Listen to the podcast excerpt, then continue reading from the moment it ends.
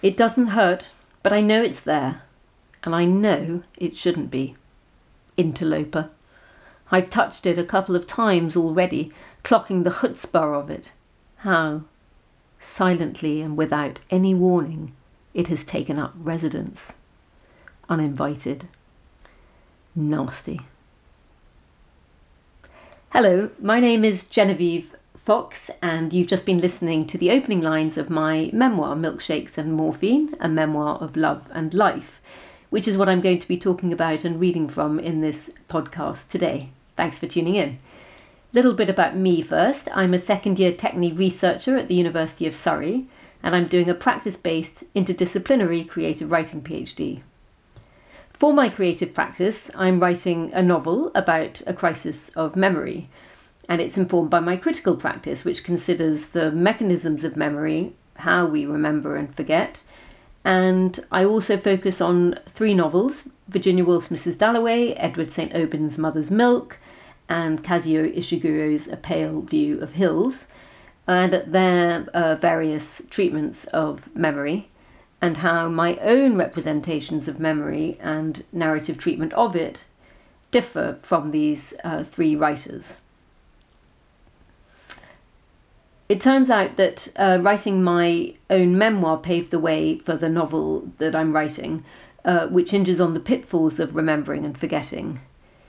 It's called uh, Stop Alice, and in it, I question, amongst other things, why, despite the fact that many of us share my heroine's longing to forget certain traumas and past uh, difficulties, I look at why memory erasure, which is, of course, a kind of post human idea, I look at why that's not the holy grail we might think it could be.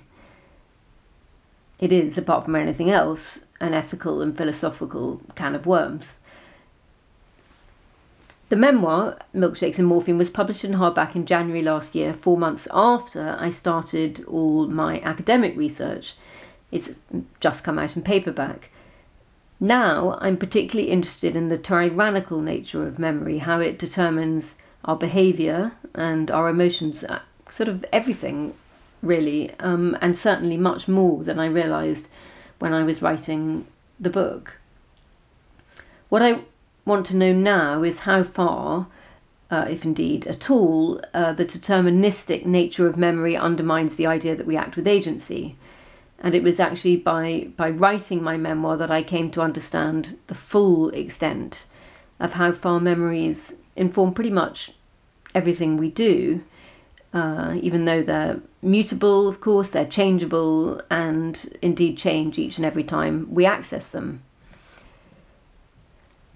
My memoir, any memoir, really is, I suppose, a crystallization of memory in action. It embodies the way that the past affects the present and how, of course, it shapes our future, even if we can't remember particular memories, even if they're hazy or we think they're uh, inaccurate uh, unreliable, even if we've uh, buried them under the carpet, as it were, or if the memory is so traumatic that we never access it consciously in our daily lives.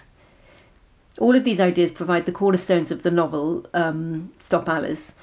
My heroine is an artist called Alice, and she, poor thing, mistakenly believes she can free herself from her past by sublimating her memories into another form, in her case, into uh, an abstract painting. Uh, her desire to forget turns out to have tragic consequences. But I'm not going to go into that here. That's for another day and, and another conversation about memory. So for now, I'm going to give you a longer taster of my memoir. As I say, the book is a direct result of the past, my childhood, colliding with the present in very recent years. It's a collision that creates new meanings and new insights during what was an absolute rollercoaster of a creative writing process. To summarise the book, Milkshakes and Morphine chronicles my childhood after both my parents died my American father when I was five, and then my English mother, who had brought us to England after my father died, when I was nine. She died from cancer. Uh, and it looks at how, after always doing my best never to look back on my post parent world, I'm forced to do so when a diagnosis of cancer threatens my own sons with being motherless. It is my worst fear come true.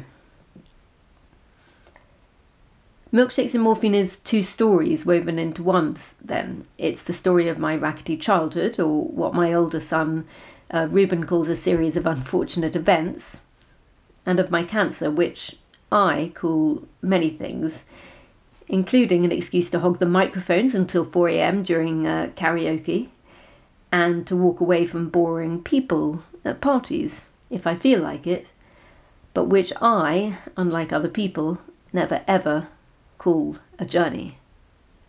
After all, you plan journeys, and they usually take you somewhere nice, somewhere you want to go. During my treatment, Ruben, who was 15 at the time, said to me, So, are you going to write about your cancer?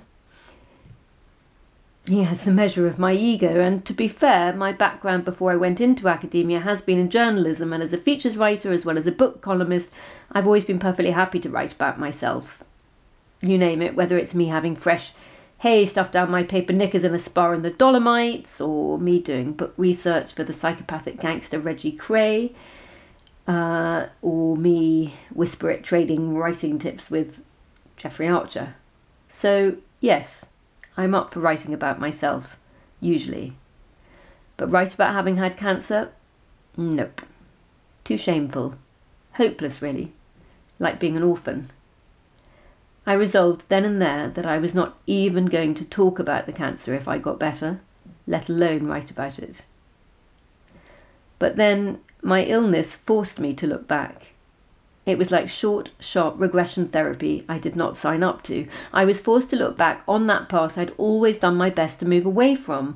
I even saw my mother dying in the hospice, couldn't get the image of her all bone and dry spider's hair and distended cancer stomach out of my mind. I saw her again when I was imagining how I would break the news of my cancer to my sons. She was right there, in my kitchen, perched on the edge of the sofa in her hospital nightie, like she was the last time I saw her alive. It was during the process of writing up all these experiences, trying to make sense of what I had recalled and how it have, had affected me, that I saw certain things for the first time. Some dark truths, but also bright mother love. The love that had been there before the loss. I saw the love when I was little, then its absence, and then the yearning. In the book, I switch between the past and the present in an attempt to show how the hardest thing about the cancer experience, for me, much harder than the punitive treatment, is watching history repeating itself, or at least threatening to do so. Watching myself being lost to my teenage sons, just as I had watched my own mother being lost to me. My son's stories flash before me. There will be the love when they were little, then its absence, and then the yearning. The aim of this reading, which jumps from my childhood to diagnosis day five years ago, is to give you a taste of the collision between past and present that underpins my story. The morning they came to tell us mother was dead, my sister and I were camping in a tent on the marzipan lawn. I knew she was dead when my aunt unzipped the door of the tent. It was an act of intimacy not ordinarily in her remit. Later that morning she took us for a walk down the private gravel road. She extended her clammy hand, and I knew I had to take it. Grandma took the other one. That was my first taste of my new state, being hostage to the whims of adults. After father was gone, there had been mother. It had mattered not having a father. It was awkward, different, and no child likes to be different, particularly if the nuns have marked your card and there are some boys in the playground who track you down for speaking in a weird way. I missed him in a not knowing what I missed way, but my world was essentially still whole. Now mother was gone too, and it had a puncture in it. Out there, in the New World there was nowhere to take cover. We were animals in flight.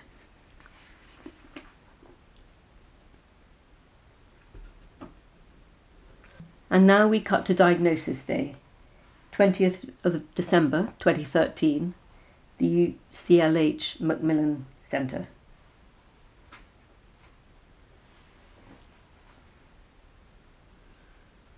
We take the spiral stairs up to the first floor. The door to the consulting room, the same room in which I first met with Dr. Dish, is open. Only this time there are four people in the room one man sitting, one man standing, one young woman standing by the window, and the Macmillan nurse I had seen talking to the couple in reception minutes earlier. So, I have cancer. There are four people in the room. If I had been spared, only one person would be here to give me the results. Desire, all I have ever wanted, want, might want, is reduced to a swiftly calculated single compromise. Let me not have only months to live. I accept the cancer, I accept it, and will deal with it with as much grace and fortitude as I can muster, but on the condition that you give me at least six months. Give me more, and I will open myself to you. I promise. Nobody moves. They are actors on a stage just as the curtain is raised. Wanting to turn back, I step inside the room. The tableau stirs. The seated doctor points to the chair opposite him. Please, he says. I sit down. He pulls his chair towards mine. How are you today, Genevieve? His knees are less than a foot away from mine. He leans in towards me. This is bedside stuff. I'm fine. He leans in closer. How are you in yourself today? In myself, catatonic with dread, petrified, overwhelmed by a longing that I can feel under my ribs and in my stomach and in my legs to be anywhere but here. I'm fine, absolutely fine. The others have not moved. There is only one way to tell you this. The tumour is malignant. Can someone get my husband, please? Of course. There is a shuffle, and the man who is standing leaves the room. Into the lonely silence. Silent tears course, swelling the surprised river banks. My skull is not fit for purpose. It cannot contain my brain and whatever else is in there. It is a seething, steaming, chthonic mass. Richard walks into the room. His face has turned into silly putty. It is ashen and it droops. He sits on the chair that has been placed by my side and puts his hand on mine. A tear falls. Love's messenger. You seem very calm, says the consultant. Well, I say, and my voice tails off. Any questions?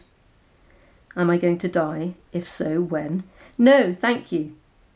I nod as the consultant speaks. When I think he has finished, I nod some more to indicate that I have understood that we will get the prognosis in the new year. I take my hand away from Richard's and draw myself up tall. I am ready. Thank you for listening to this extract from Milkshakes and Morphine.